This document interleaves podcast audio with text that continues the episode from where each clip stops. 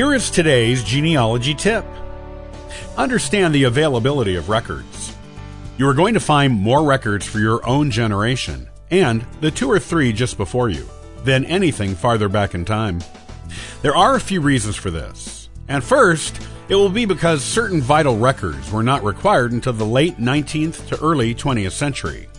As you go even farther back in time, beyond the 1880s and 1890s, you will discover that all or most of the records you need simply aren't there because they have been lost during the passage of time.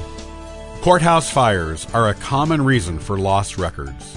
Others are lost by courthouses, archives, and the families that kept them. Some may actually still be out there, but hidden in places no one has looked in centuries. They will most likely come to light one day, but may not be available while you are researching. Do not get discouraged and quit if you can't find a record you need. There are usually alternative sources for most things, and articles have been written on them.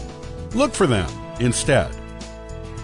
To learn more about genealogy tips, be sure to visit ancestralfindings.com. Happy searching!